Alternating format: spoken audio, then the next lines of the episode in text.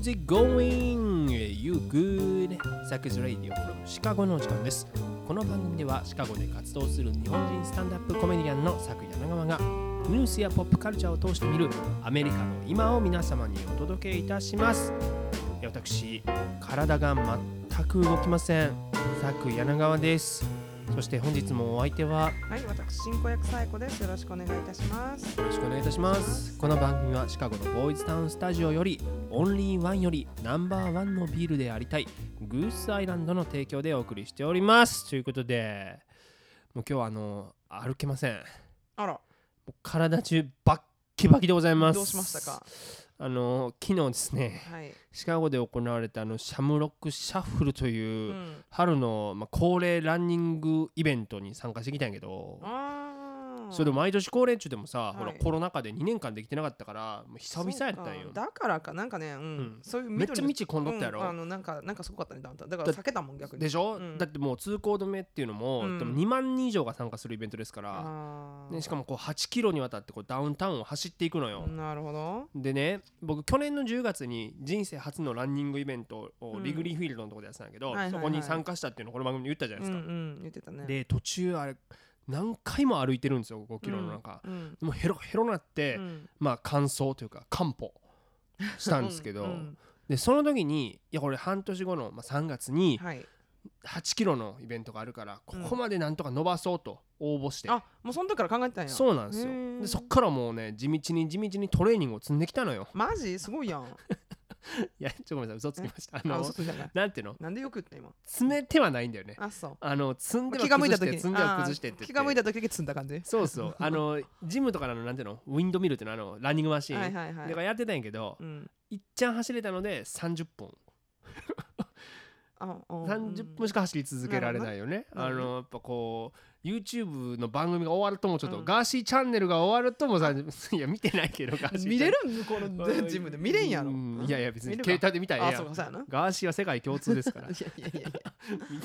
見たことないけどね、うん。まあまあでもそれで、まあ、このシャムロックシャッフルっていうのはもともとアイルランドの祝日セント・パトリックスデーを祝うところから始まってるのね。うん。だから参加者は三つ葉のクローバーの小物とか身につけたり、はいはいはいなんかあのねあの輪ゴム輪ゴムじゃないゴムとかさ。あゴムって。あの手首につけたりさ、はいはいだからこうあと事前にゼッケンとかもらえる日にね、うん。こう一緒のなんだろう緑のナイキオリジナル T シャツを配られるのよ。シャムロックバージョンそうみたいな。で書いて2022シャムロックって書いてあってめっちゃかっこいいやつなんですよ。うん。でこれみんな着てる人が非常に多くって、うんうんうん。もうスタート地点はもう真緑になってるのはいよ。はいはい。で、まあ、僕も家でさよしこれ着て走るでと思って朝着てみたんやけど、うん。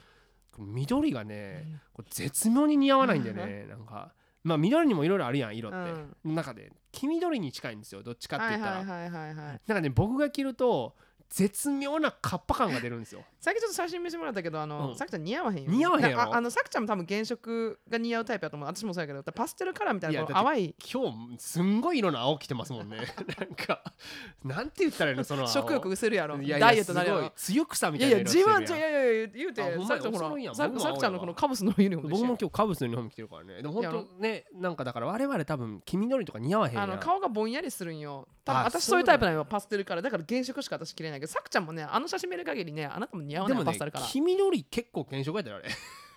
原原なんていうのこでもちょっと確かにう淡い感じはあったな。なんかね淡い感じがそうやな。そうでもなんかおもろいのはさこうなんていうの？僕カッパ感出るって言ったけど 少しすごいなと思うのは僕くちばし別にないやん。うん。あと自分で言うのもあれやけど うん。髪ふっさふさやん。ああカッパみたいなハゲ方してへんやん。でもほら今日帽子かぶってるからさ。いやいやハゲてんハゲてんむっちゃいやいや。えでもねそうだからちょでもやめようこれ。あの今のじゃほらハゲいじりしてあかんからあそうなの？ボディシェーミングですからあこれも。そうだカッパカッパのハゲをいじるとこれちょっとあのまた問題になるからね。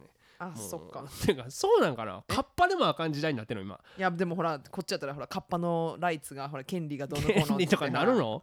であれはまずカッパって天性の髪型なんかな？その先天的なのかその年とともに真ん中が抜けてきたのか それともほらなんか新王朝の弁髪みたいにさ、うん。ソサイエティの中でこう切り落とし剃り落としのがどれなんやろなみたいなねまあだからねカッパのこともこうおもんぱからないといけない時代が来てるかちらっちゃい時にカッパのなんかそのなんで何伝文伝文っていうかこういうなんか読んだんやなカッパのなんで伝聞って何カッパが言うたよみたいな。どういうこと？どういうこと？なんかこうな何あ記録録電気？系電気？か電気ではないな。なんかちょっとした記事読んだけどまあでもカッパを探す回とかあるからねいまだにそのいろんなマジで？ここがあるやんかこれ。お皿っていうのうんお皿。うんある水があるわけそうだなんかなんかねそのリリーズニングみたいなのが書いてあってんなあそうなんや。そなんであるのかっていうのが。全然覚えてないよもう。いやじゃあ言わんといてもらっていいですか？違うそんなカッパの話じゃないんだよ俺今は とにかく、はい。その黄緑色がね恐ろしく似合わんくって、うん。でまあ朝結構気温がね低いってことで、うん。まあ、その上にねうん。黄緑の上に東北高校野球部のジャンパーを着て行ってきたんよ、一番それを着て走ったから。これすごいね持ってきてるんやねこっち。うわそれもそうですよ。東方魂持ってる高から。校じゃないやつまだ持ってるんや。持ってるよ。でそれも結構しかも高校時代大きくなってからパッツパツになったんだけど それ着て行ってきたんやけどさでもなんかスタート地点ねなんかうん。30分前集合とかしないといけないのよ、うん。そのゲートが閉まるのそこだから、でもともなんかもう行ったらさみんな誰かと来ててさ、うん。もう結構うわーって混雑してんねんけど、はい。もう楽しそうなんだよもうスタート前からなんかにこやかに話したり。結構ゆるい、まあ、イベントなんよ、うんコスプレしてる人もいっぱいおるし、はいはいはい。でカップルで来てたり友達で来てたりさ、それに比べて僕はさ紺色の地味な東邦のジャンパーでさ一人でポツンですよ。みんな緑のなんかいろいろコスプレとかしてたりさ顔になんかフェイスペインティングとかしてたりすんだよ。そこ脱げばよかったやん。いや脱いだらカッパ出てくるねんってあかんねんってだから、ね、それでやることないからさ、もうできること言ったらもう入念にストレッチするぐらいですよ。ななんかあの名前ようわからんとこの筋肉とかも伸ばしましたよ、もう普段全然使って使ないってないとこ。ストレッチなんかねジムでもしたことないのに。で前回5キロの時は実は日本人の先輩3人とね参加してたのよ、うん。でなんかそのスタート地点でにさ、い。それこそスタート待ちながらこう、うん。談笑してる時とかに、みんななんかね「え俺ちょっとだいぶ走ってないから5キロなんて完走できるかな?」とか言ってるのにいざスタートしたらみんな僕のすぐもうすぐ先の方にピョーンって行ってまいって。だからさマラソン大会の時とかにさ、うん。私遅いから一緒に走ろうっていうほどの嘘はないやんあんなん信用して絶対あかんわけよ。そういうやつに限ってビョーンって行きよるやん。多分ペース配分よその人は。遅いから。いやじゃあそれで一生もうもう追いつかずに追いつツイズをな見えずに終わるやん。はいはい。だからあれと一緒よテスト前に今日私全然勉強してきてへんねんっていうやつと同じこれを信用したらもうもうアホみんなこっちやねだからもうそうねそうやってそ前回僕置いてきよ行きよったから、うん。もうねあの前回も走ってる時はずっと孤独やったよ。一人で走ってたから、でも今回はでもスタート前から孤独なわけですけど、はい。でもななんていうの初めから孤独やって分かってて、うん。ほんまにただ単に孤独やから、うん。なんか今回の方が良かったなと思って、まあだからプリペアできてたんだよこ心構えみたいな。そうだから生から生やん。むさ前はどうから生になったわけよ。あなるほどね。こうあーみんな楽しいねみんなで行こうね。みたいな。あれ？ああなるほっていう。どなでもだからまだ今回の方がなんか意外と良かったなと思って。だかなるほど。ら今回目標がねうん。一度たりとも歩かず完走すること、なるほど。それからうん。痩せること、おかしいやんその目標。もともとダイエットのためやから。そのもともと走るのに好きじゃないんだから、まマラソンになんで出るんですか痩せるためです。あんまそれですよ。あこれでそれで言ったらこの2つの目標見事達成しましてあーそ前回さ5キロ走がね38分やったかな完走うタイム。うん。で今回8キロになるからさうん。もう単純計算1時間超えるなと思ってて。うんで5キロ通過時点で時計見たらうん35分やったんよ。うん。あれ？これ来てるよと思って。うん。でここでちゃんとなザードの負けないでからのサライをな聞いて。孤独なサライですよ。で僕の計画やとここら辺でなんか巷でよく聞くランナーズハイが出てくる予定やったんよ。なんか言うやん。よくランナーズハイみたいな。でもそんなんはね都市伝説ですよ。フェイクニュースですもう存在しない。やありますから。ほんまですか？出たことある？ランナーズハイ。私あの小学校の時と一人で駅伝とかだクロス一人で駅伝はできへんけど。駅伝じゃない。駅伝友達かな うん。何やっけ？あのマラソンじゃないけど一人トライアスロン23キロトライアスロンじゃない。わあもうよかんカタカナで言うやつ。なんていうカタカナ？カタカナでも忘れちゃったよ。ランニングやろ？ラランニングなんかうん。そういうやつうん。出とったけど あのねうん。駅伝の時私5 5.5キロかなんか小学校5年生で走ってるんようん。出てきた。お目にかかった。あのあのねランナーズ坂がえぐかったよあのアップダウンがな。ワイワイナリーでやっとったからさ。ぶどう畑を。うん。で記録これぐらいやったで。ねだからいやそうなんですよ。だからこれ全然ほんと早くないんやけど、うん。でも前回と違うのはここで歩かんかったんや。のランナーズハイに出会えなかったけどでもこれそう成長した姿見せたいという根性だけで東宝ジャンパー着てるし東宝の名に恥じないように。着たまま走ってるんや。そこ途中で脱ぐ。熱なるやろうに。脱いでも沿道に誰もおれへんからそそこ脱いだところで何もキャッチしてくれへんやんか。で、まあ、最終的にゴールテープ切ったんですけど、うん。57分です。うん1時間切ったでこれ、うん、でこれねその日の夜にさその正式タイムと順位みたいのをくれるのよオンラインで、うん僕のタイム見たんやけど、うん。参加者の男性同世代の25歳から29歳、うん。1149人のうちに、えー1005位という、えー結果です。あのまあだから上位97%に入ったということですね。まああの分かりやすく言うと下位3%ですすごいあのね何とも言えない順位やね。すごくないこれ？いやもしでもこんな結果なかったよ偏差値20いかないでしょこれ多分。偏差値3ぐらいじゃない？これ ほんまに。ど。どこも行けへんね多分こう。いやほんまそうやで。びっくりしてさ全部いい判定出るみたいな。なんかさそれやったらさまださ僕1149人中そうや1145位ですとかやったらさそうやねさくちゃんっていうのにさなんか微妙に1000そうね1000位弱やんかなんか。そう100何人には勝ち誇ってるからねう ううんってなるよね。しかもさなんか歩かずうん完走して自己ベストやったわみたいな誇りに思ってたあのにーまあま確かにね、うん。やっぱよく思い出してみたんやけあど、横に同じペースうでん。おったやつうん。歩いとったもん。だから歩いてるのと同じペースねでさくちゃん走っとったってたっていう。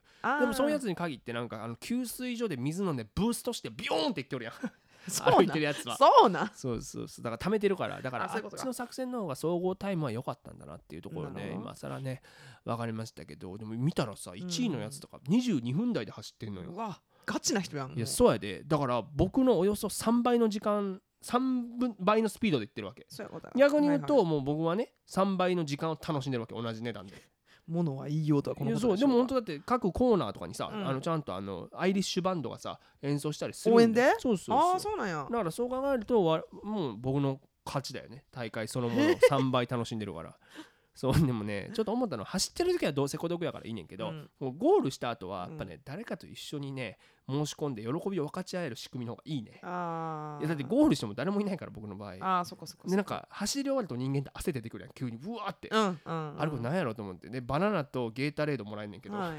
もらってうん。で喜びを分かち合ってる人を尻目に、うん。ゴールするや否やうんウーバーに乗り込みました。早っ。帰宅言うて。いやそう。でそれこそグースアイランドさんとかがスポンサーしてるから、うん。ゴールしたら無料でビールもらえんのよ。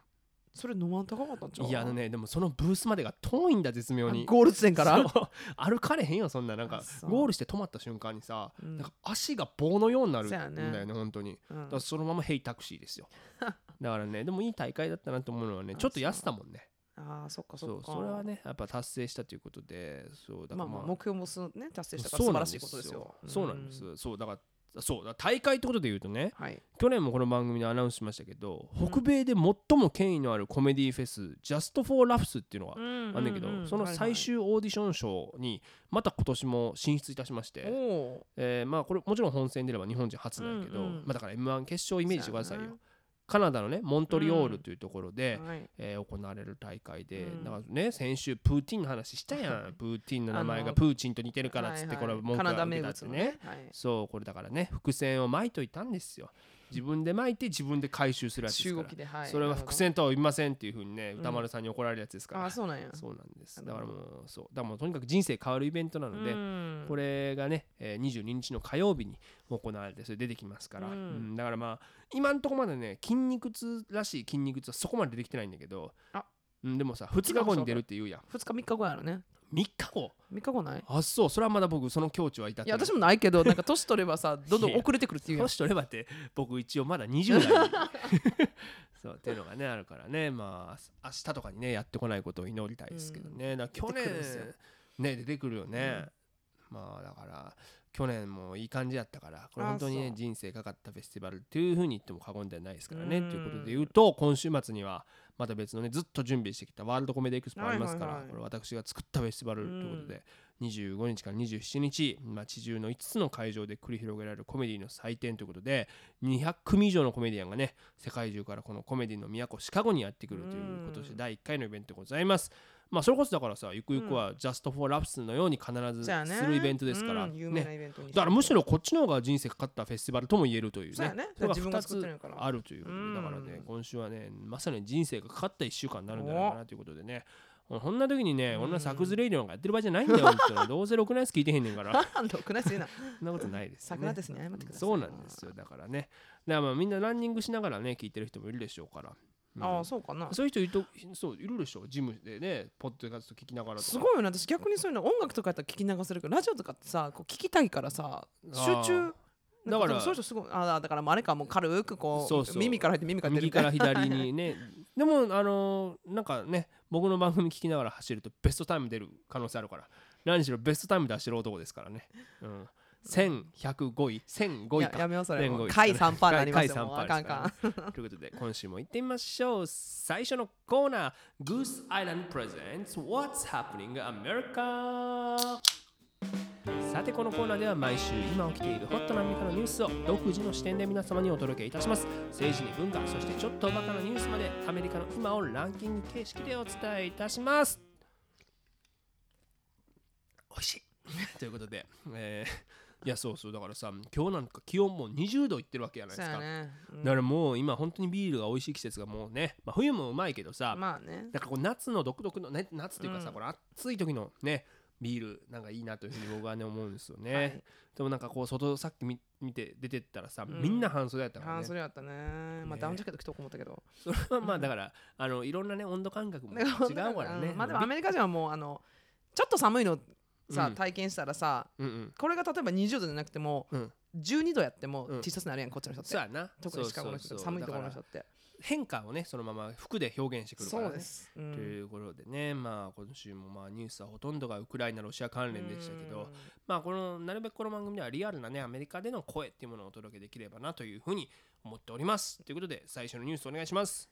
第3位ゼレンスキー大統領アメリカの連邦議会でビデオ演説。うん、ウクライナのゼレンスキー大統領は16日連邦議会でキエフからビデブビデオ演説を行いさらなるロシアへの制裁と武器の支援をアメリカに要求したとのことです。さあというニュースですけどもね、うん。まあウクライナ関連のニュース、まあ動きがたくさんあるじゃないですか。うんだからほらねのバイデン大統領と、うん。えー習近平国家主席がねあの、うん。ビデオ会談をしたなんてのがありましたけど、うん。まあ、その前ですね16日水曜日にですね、アメリカの連邦議会でウクライナのゼレンスキー大統領が、まあ、演説をしたということなんですが、はい。まあ、今冒頭でも読んでもらいましたけどロシアへのさらなる制裁それから航空機などの武器の支援を要求するという内容だったんだけど、うん。まあ、基本的にはウクライナ語で行われたんだよね、うんうんうん。演説は。はい。そうね。まあ、それをまあこう大画面で映し出されるのをみんなでこう聞くということだったんですけど、うんやっぱさこの人コメディアンとして舞台立ってきたなというのが、うん。なんだろうこう演説で心を掴んだろというスキルそれから構成がもうなんならこうあざといぐらいにも見えたんですよ。うん、なんかねうん分かる気がする。なんか毎回喋る時なんかもさ、うん。なんていうの計算されてる感じやもんか。でもちろんその構成そのライティングのスキルもそうやし、うん。まあ、もちろんこの人だけで書いているかわからんけどさ、ライティングのスキルもそうやし喋る時の目線うん一つとってもそうやし、間とか口調とかそういなかちょっと完璧すぎるんよねなんか人前に出る。やっぱやまあコメディアンやったしさ、そうね。俳優さんもやってるから仕方ないその見せ方っていうのそうそうがやっぱりしてはるよね。あるなということで、まあ、具体的に今日はね彼のその演説を、まあ、取り上げながら、うん。具体的にどんな構成だったのかっていうところをちょっと見ていきたいなということなんですけどうんも、まずね冒頭挨拶から入るんですけど、議長議員の皆様アメリカの人々友よ私は連日爆撃を受けているここキエフから皆様に声をお届けしています。っていうところでね。まずこの「友よ」っていうね、うん。ところがねちょっとこうグッという一発目のこの挨拶ね、えーあって。でまあその後現状の説明に入るんですね、はい。キエフでは毎日戦闘が続いていますが我々は決して諦めません。第二次世界大戦以来多くの戦争に巻き込まれた多くの他の都市と同じようにキエフも諦めはしないのですというここで、まあ、ちらっと第二次世界大戦をアピールするうん。ということで、まあねアメリカも戦った戦争ですからね。ね。まあ、その軽くアメリカとのつながりを構築するという、まあ、冒頭なんですよ。うん。で、まあ、ここで、まあ、いわゆる冒頭の挨拶とうん。現状の説明が終わった後、うん。ロシア批判に行くわけですよね。うん。えーちょっと読んでみましょう。ロシアは我々の国の土地や都市を攻撃しただけでなく残忍な攻撃を仕掛けてきました。それはまさに人間の基本的な価値観に対しての攻撃でした。ロシアは我々の自由に対して戦車と飛行機を投げつけてきました。私たちが自分の国で自由に生き、私たち自身の将来を選択する権利に対しての攻撃でした。私たちの幸福を望む気持ちに対しての攻撃でした。私たち国民の夢に対しての攻撃でした。アメリカのすべての人々が持っているのと同じように、我々にも夢があるのです。というこの怒涛の追句表現ね、何々に対しての攻撃でした。何々に対しての攻撃でしたっていう、そしてここでさこのアメリカも一緒でしょ？という感情移入をねこう誘う表現というかさ。うん。しかもそこにはね「I have a dream」のキング牧師を想起させる簡潔で短い文で言ってきてるじゃないですか。はいでもこれ冒ここまでで大体1分ぐらいなんだけど、もうこの冒頭1分でもう観客というか、まあ、この場合聴衆ですけど、うん。まあ、同じ船にほぼ乗ってるよね。ああなるほどね。うん、だからもうこれスタンダップコメディでも言われてんねんけど、うん。まあ1時間の舞台でも5分の舞台でも、はい。まあ、45秒で、うん。その同じ船に乗っけないと、うん。まあもう「タイタニック」になると。沈んでしまうと、はいはい。それの先導にならなきゃいけないわけですよ。うんなるほどね。それをねもうもろにこれやってるというかここでこう一緒に航海に出ていくっていはい。うのがもうすごくねこの冒頭からも分かるという、ね、つかみはがばっちりがっちりだと思いますね。ということで。でここで急に展開を見せるんです。はい。えー見ていきましょう。私は今アメリカのラシュモア山の国立記念碑を思い出しています。著名な大統領たちの顔アメリカの礎を築いた人たちの像です。民主主義独立自由思いやり真面目に働くすべての人々正しく生きている人々法律を尊重している人々私たちウクライナ人も自分たちにも同じことを望んでいます。そしてそのすべてがあなた方にとって当たり前のことなのです。さあ出ました。ここで相手方に歩み寄る具体例を挙げていく作戦です。うん作戦。はい。いやだからねこのまあ相手方に歩歩み寄るってまあだから見たらこびるっていうかうん寄せていくっていうことですよ、うん。まあねこのまあこのラシュモアさんってどういうことかっていうとまあ過去の歴代の大統領の顔がねこう石にこそうなんかこう掘ってあるんだよね、うんもうでっかいでっかい石ですよ、うん。でとにかくもうさアメリカの誇りというか建国のもうこう象徴のようなねアメリカという国そのものを表しているような理念をね、表しているようなこの歴代の大統領の像を例に出しながら、まあ、とりあえずよいしょしとこうと、うん。うん、もうこういう素晴らしいねね。はい。国のねそう素晴らしい人たちを今思い出してるんです、うん。思い返してるんですよと。と同時にいや私はあなたたちのことよく知ってるんですよっていうアピールにもなるわけですよね。うん。でもこれでもう一気にアメリカ人はぐっと引き込まれるだろうというふうに考えているとうん。いうことで。でもさらに、えーこの後悲劇を共有しますから。うん。アメリカの皆さんパールハーバーを思い出してください。1941年12月7日の恐ろしい朝。あなたたちを攻撃してきた飛行機のせいで空が真っ黒になった時。それをただただ思い出してください9月11日を思い出してください。2001年の恐ろしい日。悪があなたの街を戦場に変えようとした時。罪のない人々が攻撃された時。空から攻撃されたのです。誰も予想できなかった形で。あなた方が止めることができなかったように私たちも同じです。私たちの領土は毎日これを経験しているのです。毎晩。すでに3週間も。私たちは答えを求めています。それは世界からの答えです。テロに対する答え。これは過剰な要求でしょうか？というねだからもうパールハーバー911というアメリカというね、国家におけるもう他国からの攻撃による被害を例に出しても共有、うん。ねもうあざといよねこれもう本当にね。あなたたちも経験してますよね分かってますよねっていう痛みは分かるよねっていうね。まあこれあざといっていうのはすごいまあ悪いもちろん彼ら自身もねウクライナももちろんこうすごい被害に遭ってさそうやね。それは必死になりますよ。自分の国のたそうそれはそうでめですからすよ。だからあうん。ざといったらよくない。さそういう意味じゃなくてこのなんていうのこのさ手法っていうかね手法がねこの彼のスピーチの。ねそうなんですよ、うん。これはもうねそういうことなんだけど、うん。うん、でもうこれをやった上で、えー改めて、えーここからウクライナからのアメリカへの具体的な要求に持ち込んでいくわけですよ、うんうんうん。さあどうなるか。まずはウクライナ上空の飛行禁止区域を設定してほしいと。それからウクライナに武器と航空機の支援を拡大してほしい。うん。それからロシアへの独裁独裁じゃ制裁をさらに強化してほしいうん。この3つだったわけですよ、うん。でちなみにこの禁止区域の設定ってアメリカ政府が第三次世界大戦の引き金になるっていうことで否定してきたわけなんですけど、はいはい。ここででもそれをまあ要求を飲んでもらうためにうん。もう一押ししてきますから、うん。切り札「I have a dream」この言葉をあなた方は皆知っているはずです。今日私が言えるのは次のことです私には夢ではなくお願いがあるんです。それは私たちの空を守ってくれること。つまりあなた方の支援です。そしてそれは決意でもあるでしょう。それはあなた方があの I have a dream を聞いた時に覚える感情と全く同じことを意味しているはずです。はい出ました。自分で巻いた伏線回収。歌丸さんが怒るやつです もうねだからもうこれキラーワードで攻めていくんだよという作戦ね、まあでもなんかこれもさちょっとこれとりあえずアメリカ人にはキング牧師引用していくのが一番効果的だろうみたいなうん。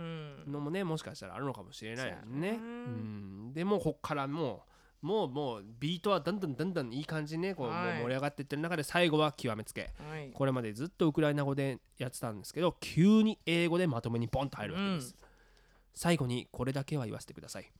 ウクライナのリーダーとしてアメリカのリーダーでもあるバイデン大統領へ。あなたは偉大な国のリーダーです。そして私はあなたが世界のリーダーとなることを望んでいます。世界のリーダーということはすなわち平和のリーダーであるということです。ご清聴ありがとう。ウクライナに幸あれ。はいスタンディングオベーションでした。それはなりますこれよはね綺麗な終わり方しましたね、えーねえーということでもう完全にね術中というかもう思った通りに進んだんじゃないですかね、うん。ゼレンスキーのね。ということで、えーバイデン大統領もさらなる支援を表明して950億円というね、えーことを発表しましたけどいやでも本当にねまあこれだけ見ても本当に今構成喋り方を含めてこれまでずっとこの人は人前で喋ってきて楽しませたんだろうた楽しませてきた人なんだろうなっていう印象じゃないですか、逆に怖いというかわかる。あのねうますぎて。そううますぎなんかプロプロ感が出ちゃうのよ。なんか一国の大統領ってそういうこっちがプロじゃないじゃない？もちろんでもなんかね喋るよね。そうだから他の各国の人とトップと違うのよねうん見てて。大衆がね先導されるされてしまうというかというんじゃないかっていう怖さもね、若干あるというか、うん。まあ、アメリカの世論もこれでまたぐらっと動いた印象ですし、そうでもそれで言うとさあの日本の国会でもねあの水曜日かなゼレンスキーやるみたいですかうんらあそう。何喋るか注目というかいや例えばねうん。絶対パールハーバーの話はしないですよ。ダメですよもうね、だから「Remember パールハーバー」ですからね。なんて言うてますけどもなん絶対言わへん。言わんな。でしょ？もしかしたら本当に原爆の話をしてくるかもしれない空からのアタックでだから禁止区域やってねみたいなさっきさそう。そう911とパールハーバーの話あ、もちろんねその日本に対してその軍事的な支援っていうのを要求するってことはまあできないですから、だけどまあそういう話どこかをそのねこうそれこそリレートするためつながるため、船に乗っけるためにうん。何かの何かしらの例を用いてくることは、まあ考えうるなというふうに思うわけですよ。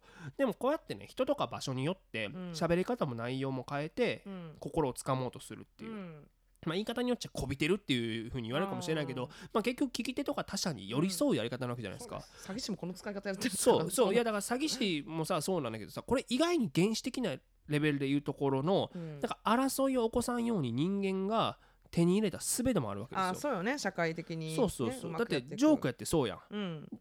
相手に私はあなたの敵じゃないですよって示す働きがあるわけじゃない,、はいはいはい。だからさ動物ってジョーク言わへんやん。ああでしょ？そうやね動物同士で。で、うん。でまあ、それいろんな研究があんねんけど、うん。おそらく人間ってそうしないとうん。同じ種で殺し合ってしまうわけですよ。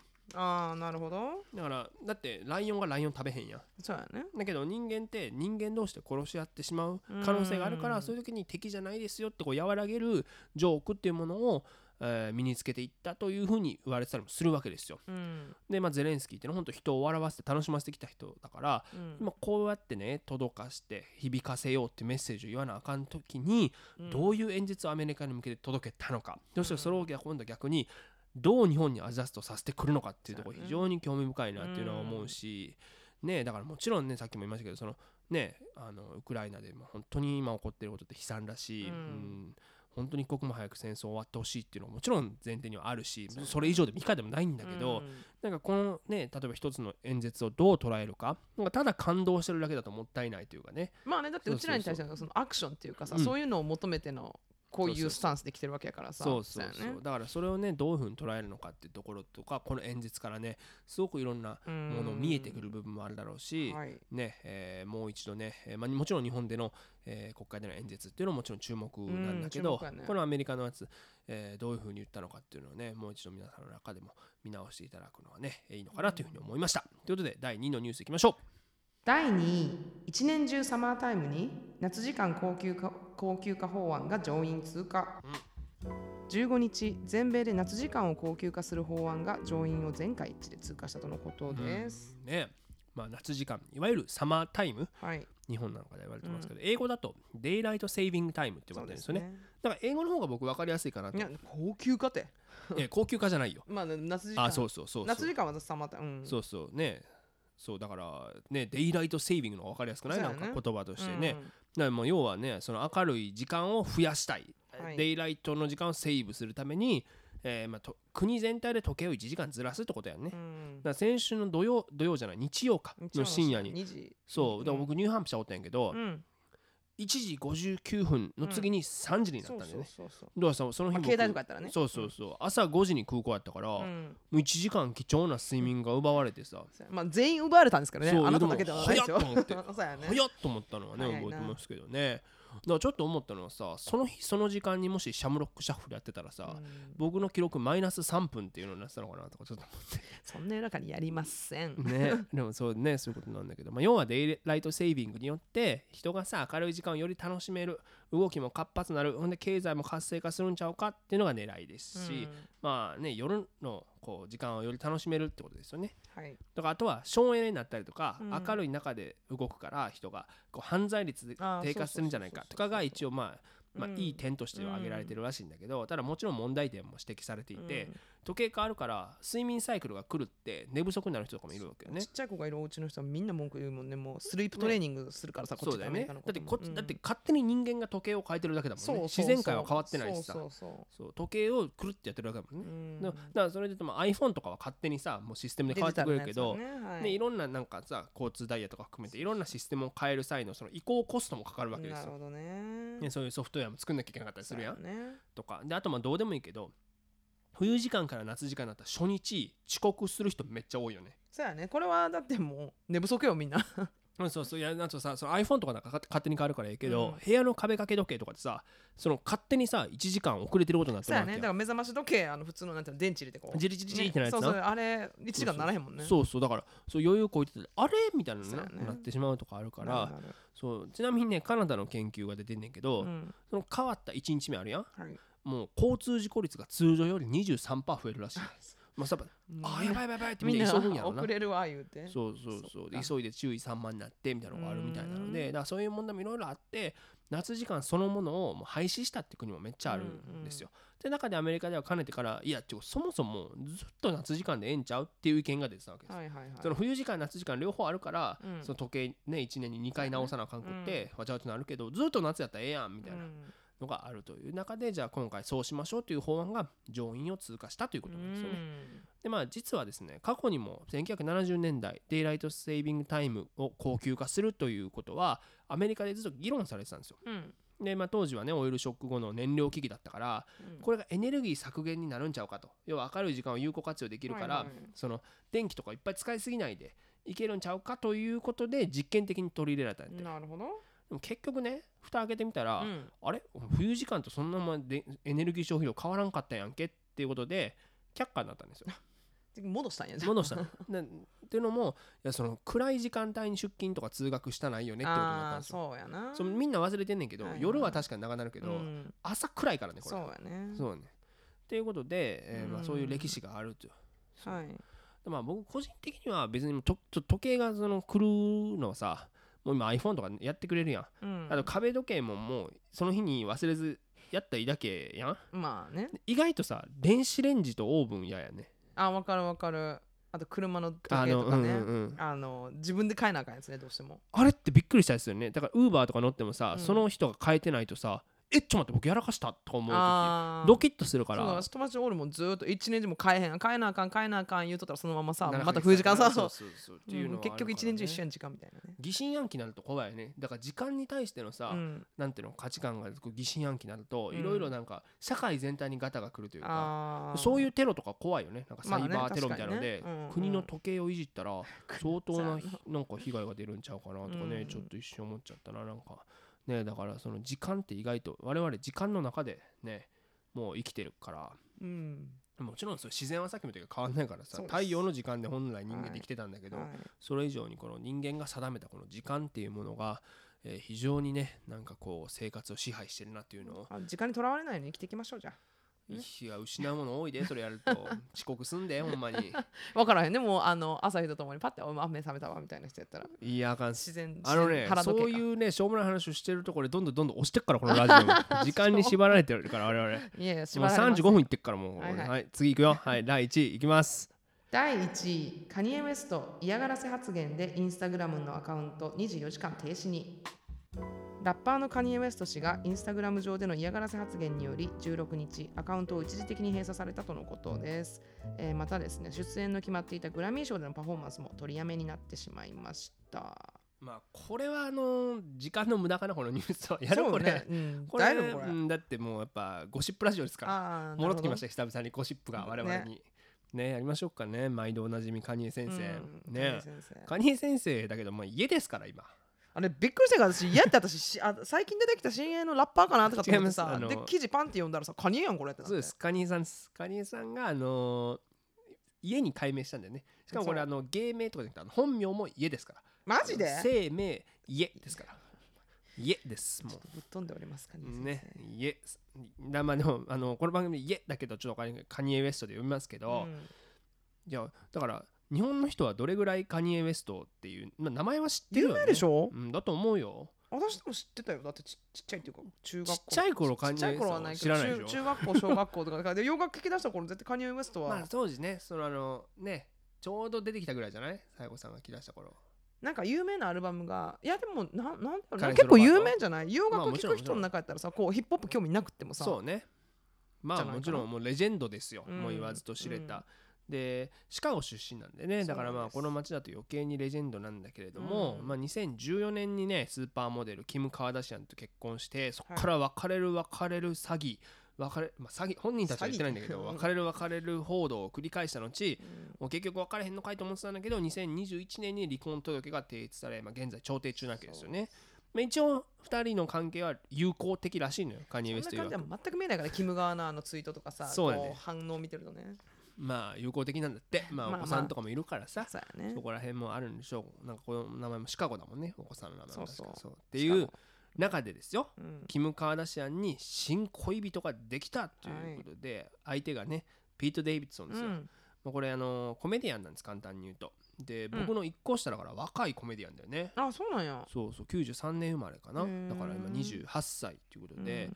でサタデーナイトライブのレギュラーなんだけどとにかくねモテんだよね。なんかいろんな人と付き合ってきててさ有名どこで言うとあのアリアナ・グランデの元そうね婚約者。婚約してたからそれ聞いたら分かる人おるんじゃない？だよね。日本でもそうだからコメディアンとして知ってるっていうよりそういうセレブのうん。恋人として知ってる人が多いのかなと思うんだけど、まあすぐあれだったもんねあのん？解消したもんね婚約も婚約はね。ねアリアナ・グランデと、うんうんまあ、とにかくそうやっていろんな沖縄流してきた人で、はい。でケイト・ベッキンセールとかさ、うん。もうだいぶ年上ですよ、うん。この彼よりででマーガレット・クアリーとかさカイア・ガーバーとかうん。もうすごいねとにかくもういろんな人と付き合って、ね。で20代前半でねサタデーナイトライブのレギュラーになったんやけど、もうだから若くして地位も名誉も手に入れた人なんだけど、まあそのコメディアンの中からの意見ね我々の、うん。なんかもうちょっと上の世代の人たちからすると割と賛否両論で、私もあんまりね好きでは、そのアリアナと付き合う前ぐらいかな、そううんうんうん。スタンダップ見出した頃にさこの人の見たことあるのよ若い時うんいよね、全然なんかあ私好きじゃないと思って。そうそうっていう人が割と、うん。まあでもさそうよく考えたらですよ。その頃ってまだ20代過ごす前半とかね。行って中盤ですよ、ね、スタンダップコメディアンとしてさそこまで喋れる内容ってないよそんな。その年験。うんそう。だから20代前半のスタンダップコメディアンで売れた人あんまやっぱいないし例例えばじゃあエディ・マーフィーとか20代前半で売れてるけど、うん。やっぱそういう時もさやっぱ一番受けてるのってモノマネのネタだったりとかさ、ああなるほどね。自分の人生を喋るっていうところろとかってやっぱ視点届けなきゃいけないからやっぱまあ圧倒的なディスアドバンテージはあるよね。人な。生経験が多くなると。うんそう。っていうのはまあ僕はまあ擁護しとくけどなるほど。でも、まあ、ジャスティン・ビーバーのモノマネとかでねこの人人気出たりとかしたんだけど、まあ本当にねそのコメディ界のジャスティン・ビーバーなんていうふうにも言われてて、うん。まあ、そこが良くなかった時期があるんだよね、まあ、それはでも若くして売れたらさ、そうなる人みんななるよいそりゃ。うん。そりゃそうよ。そうそう、はい。っていうのがあって、まあ、僕はねあの最近、あのだんだんとねその油も乗ってきてるし、うん。最近前よりすごく面白いなってうんいうふうに思って、私もだから最近の彼は好き。そうだ。うん。そうだ僕同世代じゃないですか。ああさそっかそっか。23とかで舞台に上げられてさあんな注目浴びる中でスタンダップ多分やったら全然思んなかったと思う思う自分でも喋れることないんですもん、でもさ人気やしさお金稼いでるから自信はつくよね。うん、でもまあ彼の場合その生い立ちもすごくってさ、うん。お父さんが消防士だったんだけど911の救助に亡くなってんだよね。そうそうでまあそういう。のとかでもまあ注目されたりして、まあ、うんニューヨークの一つの象徴的なねえーまあコメディアンということでサタデーナイトライブでニューヨークでずっとやってる人なんだけども、まあ、今キム・カーダシャンとこういうふうに付き合いだしてはい。その中でまあ復縁を望んでいると言われているカニエ・ウエストがうん。かねてよりピート・デイビッドにインスタで割とぐちぐちぐちぐち言ってきたんです、はいはい。でまあそもそもカニエってさもう最近もうちょっとお騒がせが過ぎるやん。口を挟んじゃうのねいろんなことにそうそう対してさ。そうまあ本人もね双極性障害とか告白してるし、うん。もちろんそういったメンタルの影響があるのかもしれないですよ、うんうんただにしても、まあ、大統領選出馬したのもそうだしさ、はい。あとあのね有名なのはテイラー・スウィフトのスピーチに乱入したというねのもありましたしあとトランプを訪問してホワイトハウスね。でなまくし立ててトランプが唖然とするっていう、なんかやったねこのう番組ん、この番組やりましたけどそういうまあ本当こと書かない。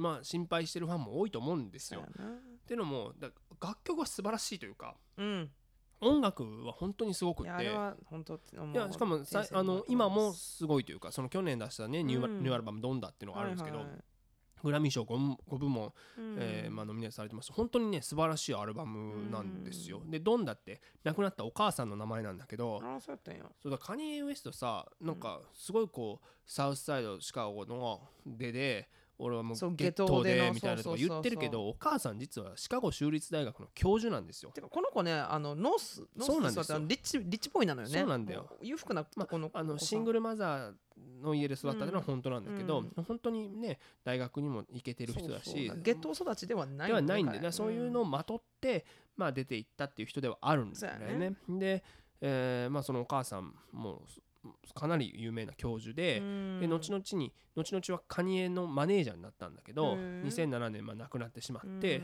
そこからこうメンタルがちょっとこう崩れていったなっていうふうにも言われてますけども、はい。まあ、今回その「ドンダ」っていうアルバムの中の楽曲「Easy」っていうのがあるんだけど、うん。その曲の中で離婚についても言及してるんですよ。はいはい。でなんだけど、えー、と1月に、うん。えープロモーションビデオがアップされたんだけど、はい。ピート・デイビスデイビッドソンっぽい人形、まあ、うん。粘土の人形をうん。土に埋めてうん。首ちょばーんみたいにやる描写があってこれに対してのあの批判が相次ぎます。もう。何してんねんという。はい。うん。でそうで、まあ、それに対して、えーまあ、ピート・デイビッドソンは沈黙を保ってたんだけど、はい例えばまあ南アフリカ出身でねこの番組でよく名前出しますけど、うん。ニュース風刺コメディ番組の司会してるコメディアンのトレバー・ノアっていうはい。人がいて、まあ、ピート・デイビッドソンと、まあ、盟友とか一緒に仕事したりするんだけど、ね。うん。コメディアン仲間ですよ、うん。で彼が自分の番組でまあちょっと批判も含めてジョークにしたんだよね、うん。それを。そしたらそれになぜかカニエがブチ切れまして。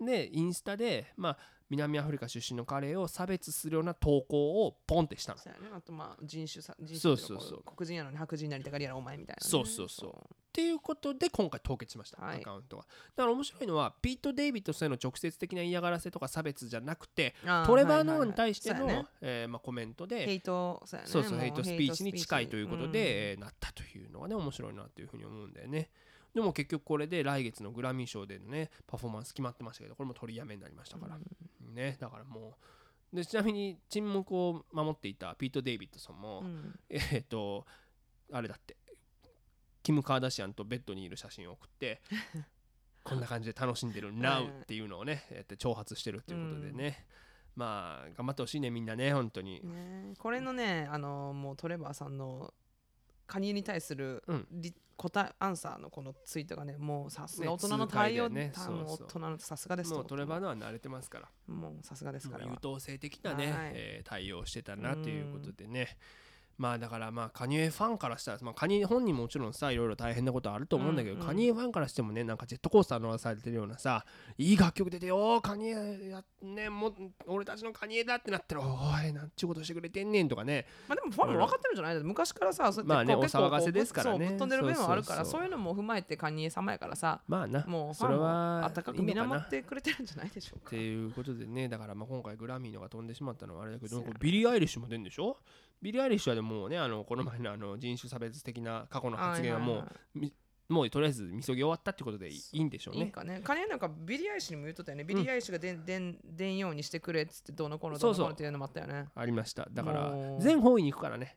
カニエさんはね。もうん。うちょっと気に食わんかったらもそうそうそう。口を挟みたいんでしょうね。てか家さんねカニエう、じゃないよ、あうん。さん、家さん。うん。家ね。だからもういろいろねえーまああると思うんですけどまあこういう楽曲でねどんどんどんどんもまたこう表現をしていってくれればね、うんいいのかなというふうには思います。ということで、以上、グースタイランドプレゼンツ What's Happening アメリカのコーナーでございました。えーここからは私が極めて個人的に1週間を振り返るサクズウィークリーアップデート幕開のお話、全略シカゴよりのコーナーです。ということで、先週のね、あのこのコーナー、えー我々2人でわちゃわちゃありましたけども、うんまさかの全部取り直しという、えー私がちょっと告知のタイミングを間違えて、えーやって、これ全部私のね、せいでございます。申し訳ございませんでした。ということで、えー えーだからね、今日はあの告知をします。あ、その前それ大丈夫なんして。あのーあれですよあのこの前この番組でね撮って全カットになった告知じゃありませんああ、そういうこと、ね。じゃあまだです。あ、もうちょっとみんな待っててほしいから。あの今日の告知はちゃんともしていいやつです。なぜならこれもうこの番組が、えー放送されてる頃にはもう出てるからです。ーああ、うんそういうことね。えー私なんとこの度うん。文春の記者デビューしました。おう。んお、うん。あの記ライターライターね。なるほど。ライあの前さ文春デビューはもうしてるわけですよ。インタビューされる側としてね。なるほど。今回は文春法をね、うん。投げつける側としてうん。えーデビューしてきたんですけども、うん。まあ、文春法というか普通にあの MLB のね、えー記事を書かせていただきまして文春野球という、まあ、シリーズがあるんですけど。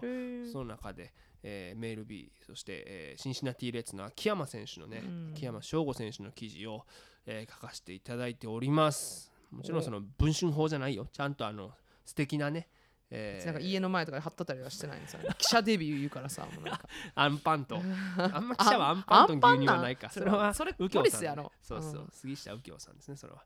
そうだ僕はあのちゃんとあのなんていうんですかね。あこもう開幕も近いじゃないですか労使協定も終わって、はいはいはいそれで今年やっぱ秋山翔吾選手にね、えー本当に期待してる部分もありますから、うんまあ、ライバル球団やけどねカブスからすると同じリーグの。ああ、そっか。そう。だけどやっぱりこう個人的にもすごくこう尊敬している選手ですから、うーん。そういったところもかん、えーまあ含めて書きました、はい。あのーこれはぜひ読んでいただきたいなと思いますしあのこの番組でもねよく名前出させていただいてますけどカルロス矢吹さんというねか作家の方からの、えーご紹介でね、えーうん。書くことができましたからね本当になんか嬉しいなというふうに思うんだけどやっぱその紹介ってさうん。なんかやっぱいいいいよね。なんかこうチャンスをさそうです。やっぱコネクションってそう。うん大事ですよ。いやだから別に僕も秋山さんもカルロスさんも、うん。これこの人と会ったらこんないいことがあるからなんかし友達なろうなんて思っていてないですよ。その本当に。ほんま？いやほんまよ。それでやると人間バレるから。ああ。そう出てるけどな、そこちゃん。出てるか？出てるか、はい、冗談です。そうっていうのはあるけどな。そうでもそれで言うとねなんかあのインスタグラムに僕メールが来てさなんてうん DM、はいなんかはい。ニューヨークでスタンダップコメディを始めたばっかりのものですとで日本人の方なんだけどああ、日本人の人。へでえ。なんかあのちょっといろいろあの教えてくださいシカゴでももしよかったら舞台立ちたいですみたいにしておお。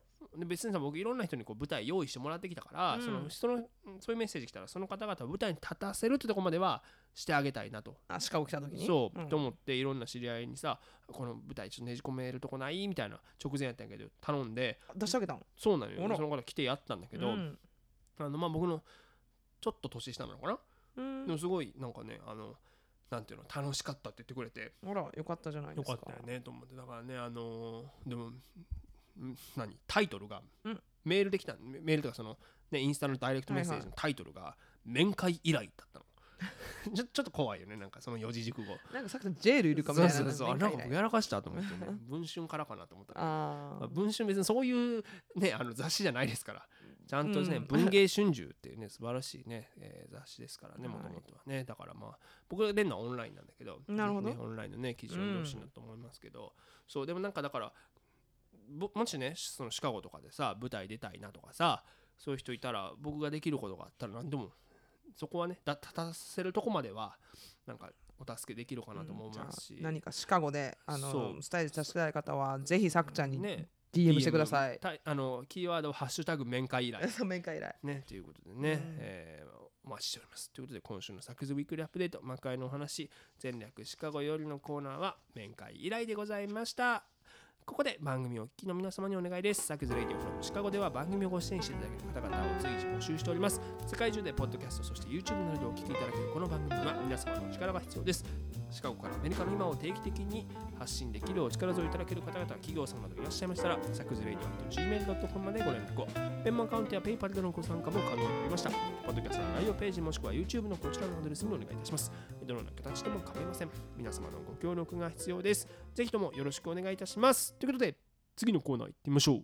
サクズ Weekly English。はい、このコーナーでは便利な英語表現や今アメリカで流行りのフレーズを紹介していきます。今すぐにでも使える、そして使いたくなるようなフレッシュな英語を一緒に学んでいきましよょっしゃーということでね、まああの、今日はね、冒頭僕も体バッキバキですと疲れましたって話しましたけど、う。はい。そんな疲れたっていう表現、意外と学校ではタイエルぐらいしか習わないじゃないですか。うん。だからそれをちょっと何個かね、えー学んでいきたいなと思います。まずまあこれはちょっと上級者編。うん。疲れ切ったわ。疲れたくたくたですっていううん。exhausted っていう言葉がね一個ある。これはでも日本に習うんじゃない？言う言うここやった。らでもタイヤードエグゾーストってぐらいやったら。そう tired exhausted はまあ高校入試大学入試やるんだったら出るよね。だからまあこれは出ますここからちょっとスラングっぽい感じでいきます、はいはい。えー、beaten っていうのがあります、うん。beaten あのまあボッコボコになってるっていう言葉なんだけど、うん。まあ疲れ切ってるわっていう、はいはい。beaten ねあのね beaten up ってボコボコにされたっていう言葉ありますけど、はい。これアップをつけないと疲れたという意味でも使える、うん。I'm beaten とか、うん。あとまああと bushed ね。あの bushed って茂みっていう意味ですけど、はいはい。もう bushed っていうのもあるよね。うん。あともっと疲れてるともう dead I'm dead っていうのもあるよね、じゃあね。もうあとお酒飲みすぎた時とかも使えるからね I'm dead とかね。ああ、はいはい。あとまあまあ、デッドやったらあの体の部位にもつける my, my legs だってとあかね。あそうやな、うん。あと大爆笑した時も、うん。I'm dead はいってのはいいうはいも使えたりするからね,、便利な言葉やね。そうそうそう。だだから逆にどれかがわからないっていう僕結構あどどれっていう。ああ、なるほどね。疲れてんのか、まあもうそこはもうそうそう文脈ベロベロなのか文脈爆笑してるのかどれそう。そうっていうのがね、うん。それはねいろんなシチュエーションでね学んでいければなと思います。ということで repeat after me beaten, tired, exhausted, bushed, dead ということで次のコーナーです。Ask サクアスクサクでは毎週リスナーの皆様からのお便りを募集しています。ご質問からお悩み、ご感想など何でも構いません。ラジオネームを書きの上、サクズレイディア gmail.com、サクズレイディア gmail.com、sakuradio.gmail.com までお送りください。さあということでね、えー今週も一件ご紹介いたしたいなと思います。ラジオネームボンカレーさん。サクさん、サイコさん、こんにちはこんに。ちは。いつも聞いています。私は九州在住なので、東京のラジオはラジコがサービスを開始するまで聞けなかったのですが、今やポッドキャストなどこうして海外の声も聞けるようになっていて、いい時代だなって思います。ちょっと気になったので質問です。アメリカでは日本のお菓子が人気と聞いたのですが、本当でしょうか？私は果汁グミよりもハリボー派、明治チョコよりキットカット派というように、どちらかというと海外のお菓子の方が甘いのも含めて好きなのですが実際のところアメリカで日本のお菓子は人気なんでしょうか？ということで。うん、まあ人気な人気です。でもそうやな。でも全員に聞いたわけじゃないから分からんよな。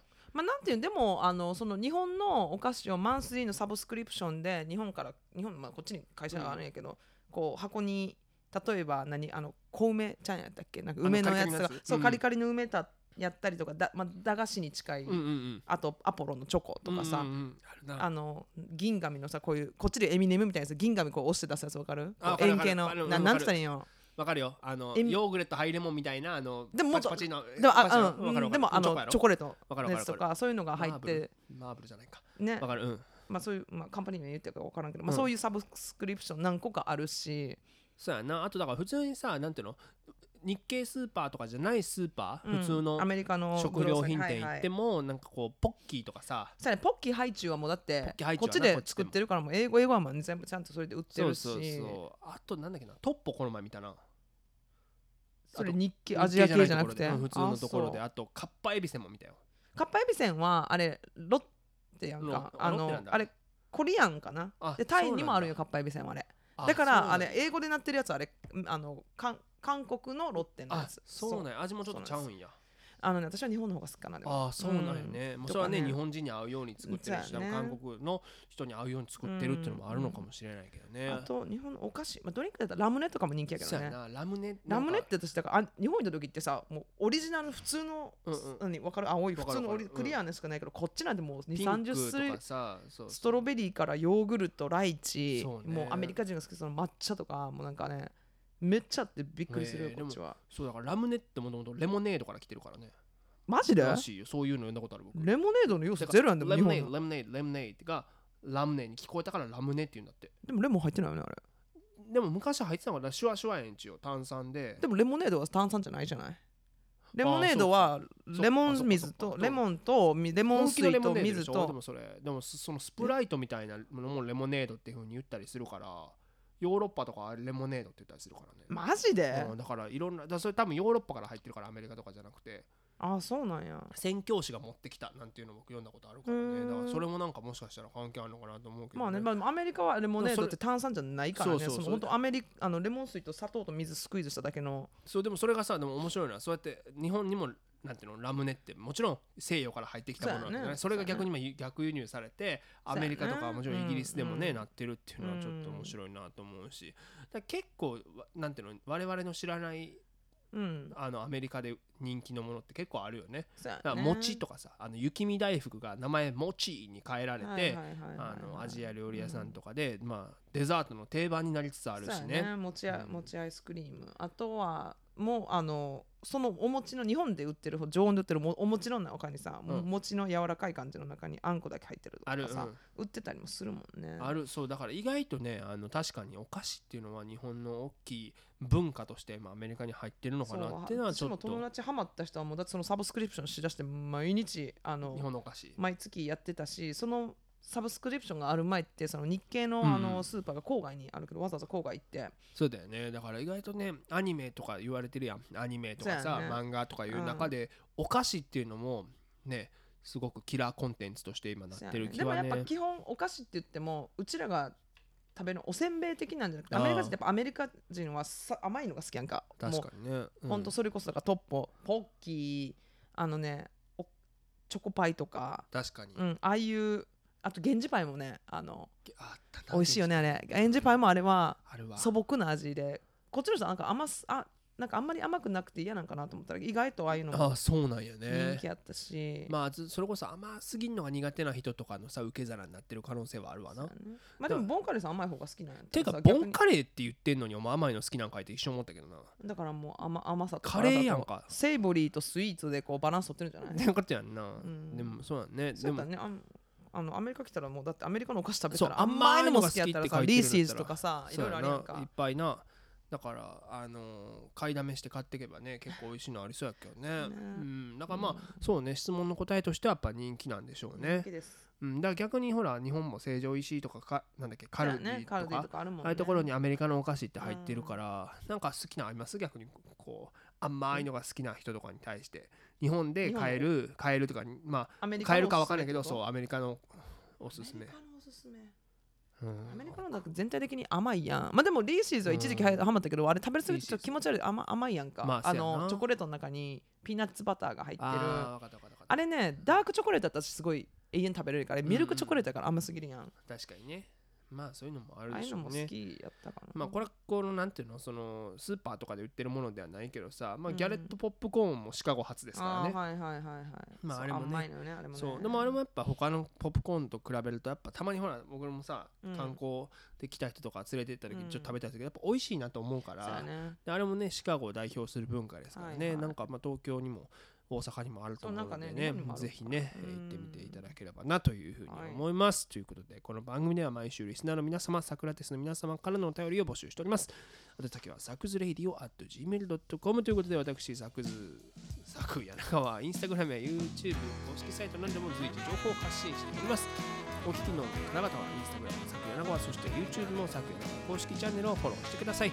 そして今お聞きのサクズレイディオの視聴を気に召した方々がいらっしゃいましたらぜひ SNS などでシェア告知してください口コミでこのラジオの魅力が広まると非常に私どもも嬉しく思いますそして改めてここで告知です私の著書「Get Up Stand Up 戦うための立ち上がり」が好評発売中です現在 Amazon で予約が可能ですローマ字で作柳川と検索してくださいぜひぜひよろしくお願いいたしますということでねいや明日ね JFL でしょ？ジャストランス金土日がねもういよいよフェスティバルですから。はい。それでねもうほぼもうノンストップで走り続けて来週月曜日だからそれこそビートですよね。絶対 I'll be beat ですしもうブッシュとなってるでしょうから来週面白いこと言えるかはわからないですけどもねあの予防線張っとくこと大事だからね。そうかなうん。だからそういう時にそれこそさ甘いのと意外とこの活力だったりするじゃないですか、あーそうやね。なんか急に元気出たりするじゃないほんまシュガーハイでパンってなるもんね。そうドラッグみたいな感じでさそうそうランナーズハイが出るかもしれないね初めて。分からんもしかしたらそのコメディ X 3日間やり続けてうん。月曜日ハイのまんまかもしれん。いやでもめっちゃテンション高くてサービスレディオです言うとる。かもしれないいやあるよね。だからランナーズハイは多分あれマリファナ吸った人だけ出るのかなって最近ちょっとね思っててね。あれはそっちの範囲なんじゃないかなっていうところがねありますか。らねだからまあとりあえず僕はあのシュガーハイでね来週えビートの状態の中でもこの番組をお届けできればなというふうに思っております。ということでまた来週。バイ。バイバイ。